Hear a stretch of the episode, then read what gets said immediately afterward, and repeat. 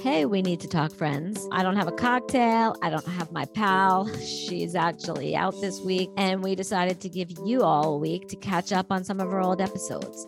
My personal favorite of our most recent episodes is our 100th episode and also our roller rink episode. I mean, reliving my days at the roller rink was just so much fun. And I feel like now roller rinks are all over the place. So take this week, catch up on old shows, and we will be back next Monday with a brand new episode. Hope you'll listen then.